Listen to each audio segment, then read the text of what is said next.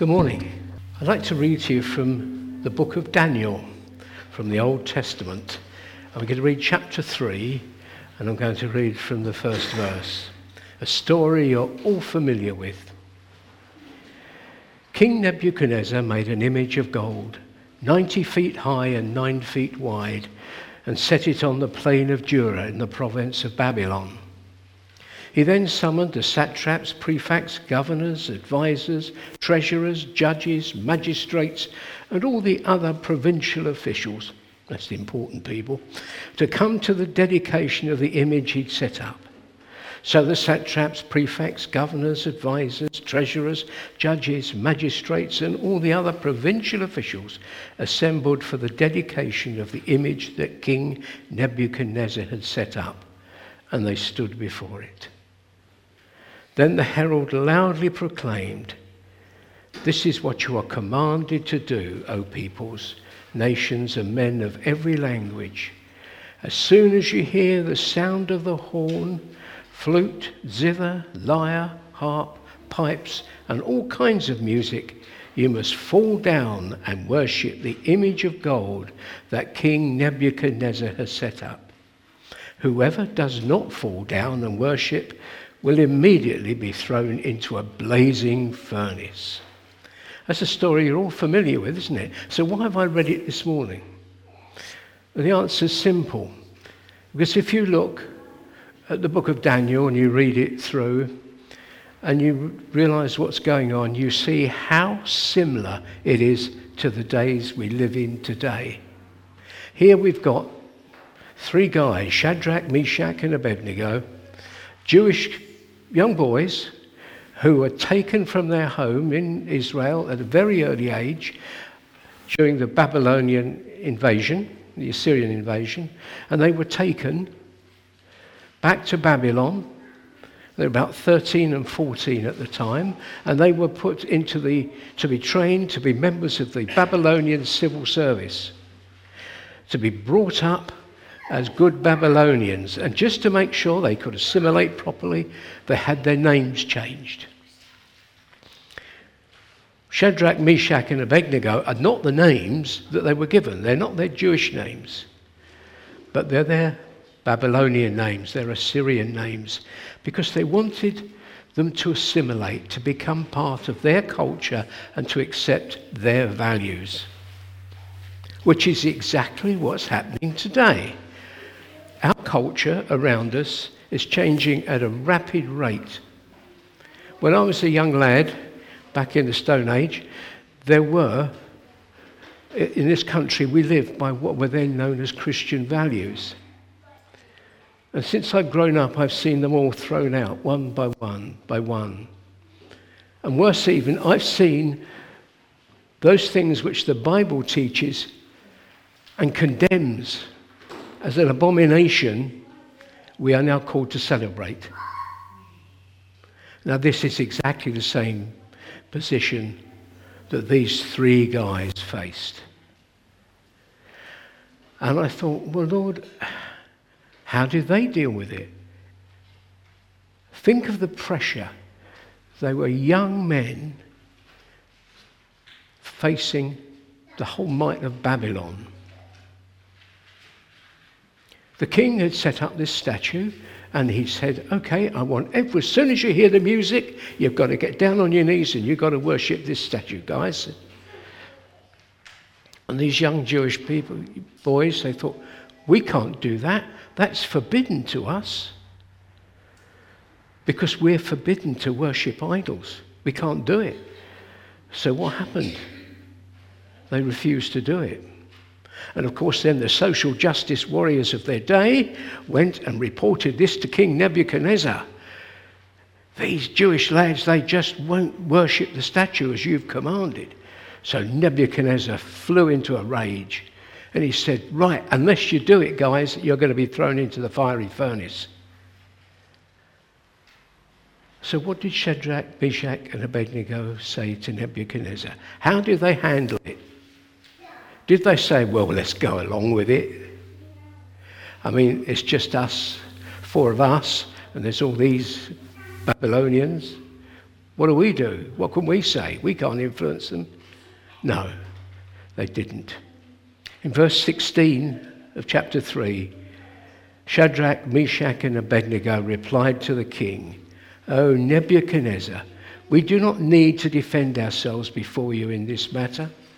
If we are thrown into the blazing furnace, the God we serve is able to save us from it, and he will rescue us from your hand, O king.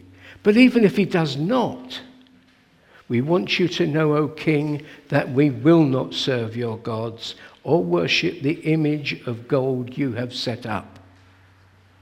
How many Christians today are willing to stand up to our society and say, Sorry, I am not prepared to go down that line. I am not prepared to accept your values. And it's a challenge, and it's going to be a challenge that comes home to each and every one of us. One of the most depressing things I get each week is loads of emails from Christian ministries asking for prayer and for support. And some days it becomes so depressing because they are. Please pray for this poor school teacher who, because they wrote an email to a friend standing up for a biblical principle, they've been sacked. Please pray for the doctor who wouldn't accept the modern thoughts on one thing or another, and he expressed, again, privately to a friend, a biblical principle, he's been sacked. Preachers that stand on street corners, they are arrested in case they offend other people. You know the stories, you read them in your papers. And you think, Lord, what's going on? And I read the other day, I think it was about two weeks ago, there was an article reported in the newspapers by an atheist, and he could hardly contain his joy. Do you know what he wrote? Some genuine good news today. Christianity is giving way to atheism. And what he was referring to was a new report, a new survey that's just been done, which shows that the number of people who profess to be Christian in the UK is shrinking and shrinking fast. According to the survey, now only 38% of the population now identify as Christians, and only 11% of those 38% now attend church. And you think, well, this is so depressing. What are we doing? Why bother? Why go on? Well, it's jolly good job that our Babylonian Shadrach, Meshach, and Abednego, our Jewish friends, did not have that attitude. They stood up for Christ. They stood for God. We trust God. Why did they trust God? How did they trust God? Because they knew that in God they were safe. They knew that whatever happened, God was sovereign.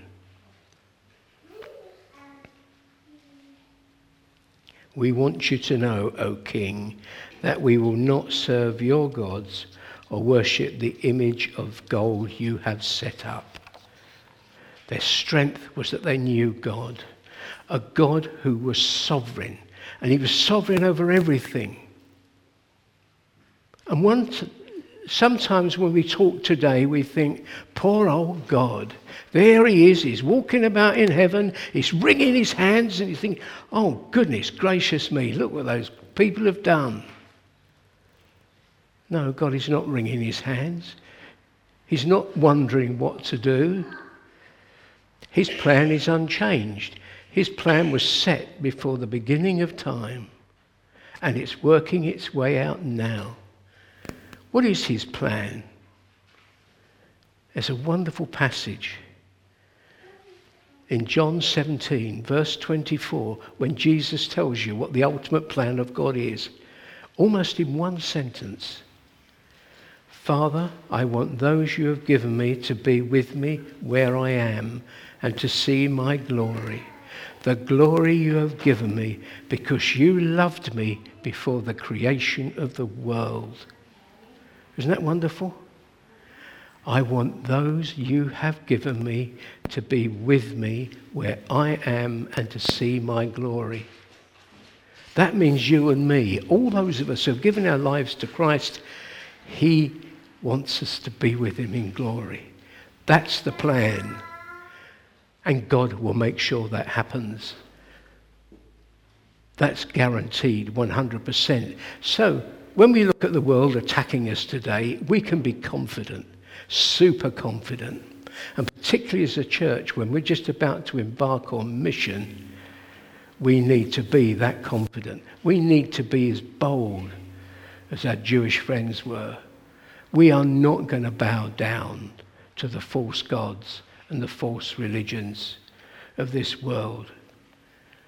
God is never, ever taken by surprise. Whatever disaster might happen next week or somewhere down the line, God knows about it. He's already planned for it, He's already dealing with it. And you know, one of the great evidences that God's plan is bang on track and hasn't moved at all is prophecy. Dr. Martyn Lloyd-Jones, a great preacher of the last century, he said, that if you want one proof that the Bible is true and a supernatural book, you only need to look at the record of biblical prophecy.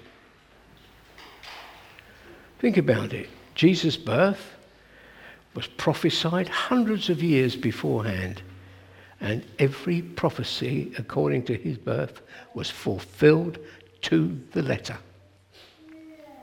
Exactly as it said it was be. But the scoffers today come up and say, oh, well, that's easy. The Bible was actually written after the event, so they were able to alter it to fit the facts. Well, that used to hold water with some people. But in 1950, they discovered in a place called Qumran what are known as the Dead Sea Scrolls. In the Dead Sea Scrolls, they found a massive treasure of old texts and in it was a complete Isaiah scroll that contained the complete text of Isaiah. And the wonderful thing is, this scroll was 1,000 years older than anything we'd had before. And it dates almost going back, it's about, I think it goes back to about 600 BC. So it's a thousand years older than any text we'd had. And when they compared it with the scrolls we have today, guess what? It was word for word the same. Nobody had altered it.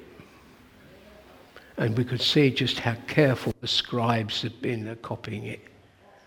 We can trust the scriptures we have, they're reliable.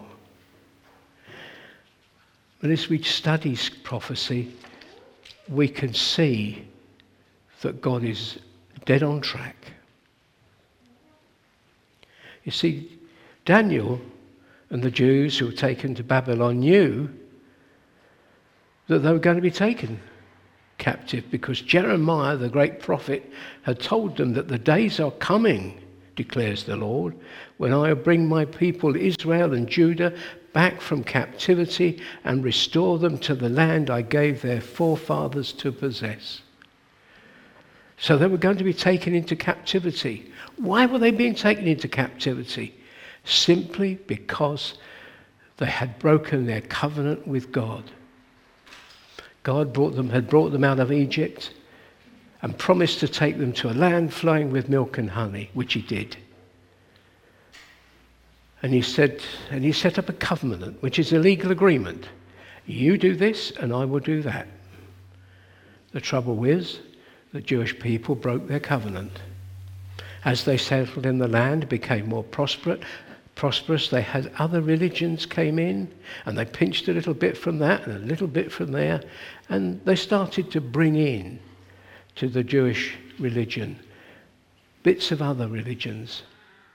And I'm sad to say that's happening today in the church. Often we see bits of other religions coming in and manifest themselves. And God said, I'm not going to have that. You've broken your covenant with me, therefore I'm going to send you captivity into Babylon. But he told them he was going to send them for a limited time. He told them how long, and that was how long they were there.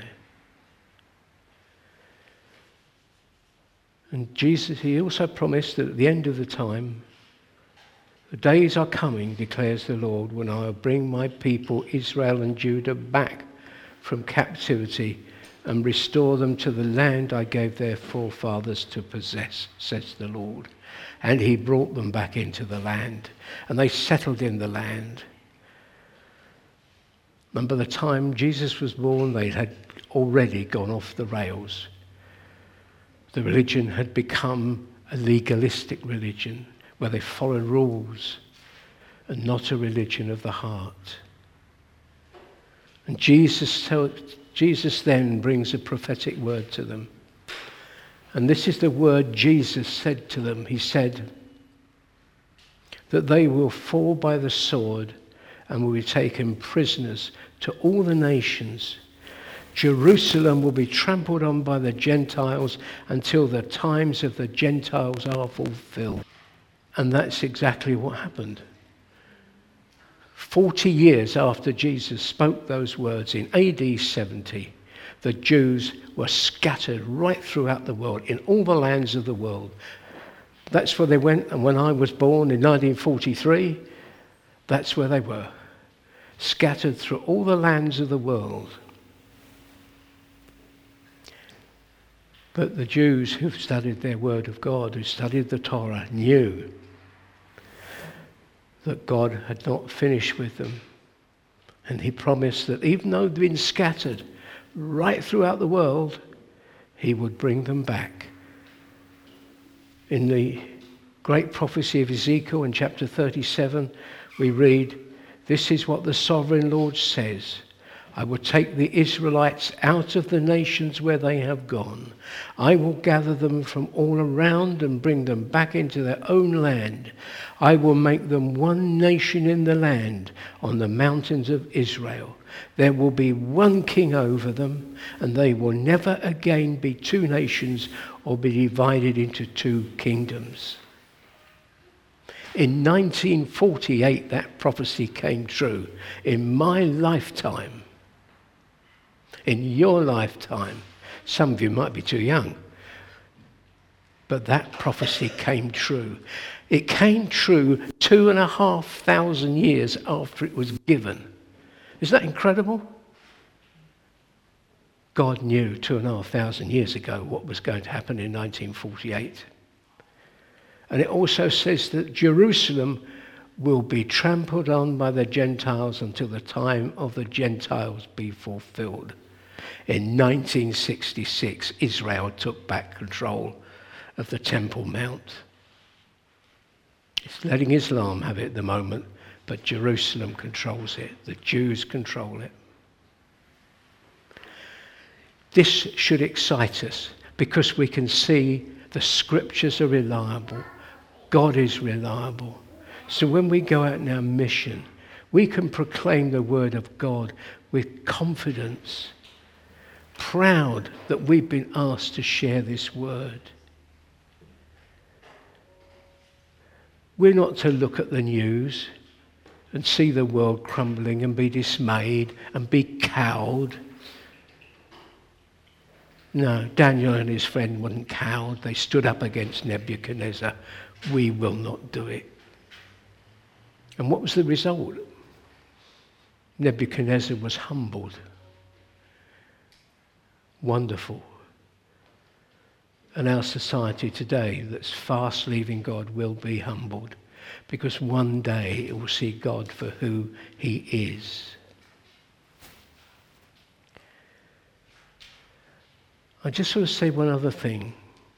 One of the exciting things I've seen in prophecy is how fast the prophetic word is coming true in our lifetime and it's getting faster and faster.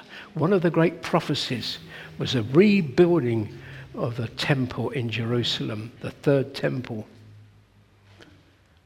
And I thought, that's never going to happen in my lifetime. And one thing the Jews needed to build that third temple was one special thing.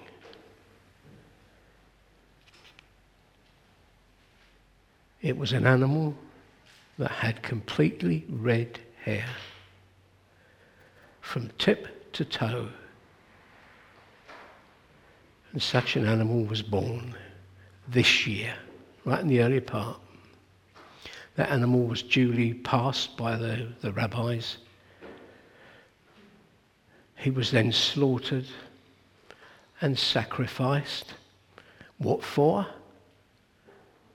To dedicate and consecrate the new order for the third temple, which has already been built. And you can go and watch it on YouTube. And they have already sacrificed the first lamb. This is incredible stuff.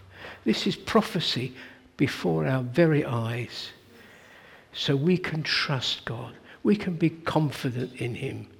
Don't be cowed by Dawkins or any of these other guys who tell you it couldn't happen. And the last thing I want to share with you why you can be confident in God because of the character of God. And there's one passage I love in Scripture. It's Exodus 34 67, which tells us about the character of God. And as he passed in front of Moses, proclaiming, The Lord, the Lord, the compassionate and gracious God, slow to anger, abounding in love and faithfulness, maintaining love to thousands, and forgiving wickedness, rebellion, and sin. That passage always gives English translators a nightmare. Because all those words there, compassionate and gracious, slow to anger, abounding in love and faithfulness, in Hebrew are one, just one word. And it's a little word. Hesed, H E S E D, one word. And it is so wonderful, that word. It gives our translators such a job to translate it. Because what it actually means is kindness, faithfulness, mercy, goodness, loyalty, steadfast love. And it's all those things rolled together into one. And that is our God. That is the God we worship. That's the God we've been singing to this morning. Hesed. Lovely word. And we as God's people are to love that word. And we are to love that because Hesed is the way we are to treat each other. And we saw that Hesed at its most clear on the cross, where Jesus Christ himself, the only human being ever truly to be loyal to the Lord and his neighbour in every aspect of life, cursed for our sins so that we, who are unfaithful, might be clothed in his faithfulness and thus redeemed. In this way, God's original plan to have a people for his praise was faithfully accomplished. We are not suffering from wishful thinking when we believe that we're going to be with God in glory. Because that's been his plan before he even created us. And because he and he alone is in charge of the universe. No matter what your eyes and the news might tell you, he is in charge. That plan will come forward. And so, no matter what trials you will face in this life, and Rob prayed for somebody this morning, he prayed for Hannah. Whatever tragedies you come across, I'm praying for my sister at the moment who's dying with terminal cancer. She's in hospital this week. Her witness to Jesus Christ puts me to shame. Because in the midst of trial, she, her faith and trust in Jesus has shone so brightly. And I just think that is so incredible. When we are asked to witness to Jesus by sharing our faith, do we think, I wish I could be somewhere else? Or do we realize what a great privilege we have? The mission we're going on is a privilege. It's a privilege that God's given us as His children. You know what I'm going to do with you? I'm going to bring you to be with me in glory. Now go and tell others about it so they may come too. That's this message. And it's a message that we can be confident. No matter what trials, what tribulations we go through in life, God will remain faithful to us. And we can trust him because another part of that word, Hesed, is loyalty. God is loyal to you and me. And we know that all things God works for the good of those who love him, who have been called according to his purpose. For those God foreknew, he also predestined to be conformed to the likeness of his Son. We're going to be like Jesus that he might be the firstborn among many brothers. And those he predestined, he also called. Those he called, he also justified. Those he justified, he also glorified. What then shall we say in response? If God is for us, who can be against us? So let's go forward as a church. Don't let's be timid. Let's share the gospel. Don't let's be afraid of it. The gospel isn't about making us happy. It's about making sure we are in glory with Jesus. That's what it is. So go out and share the gospel of love, peace, and salvation in complete confidence and with enthusiasm. Why? Because if God is for us, who on earth or in heaven can be against us. Amen.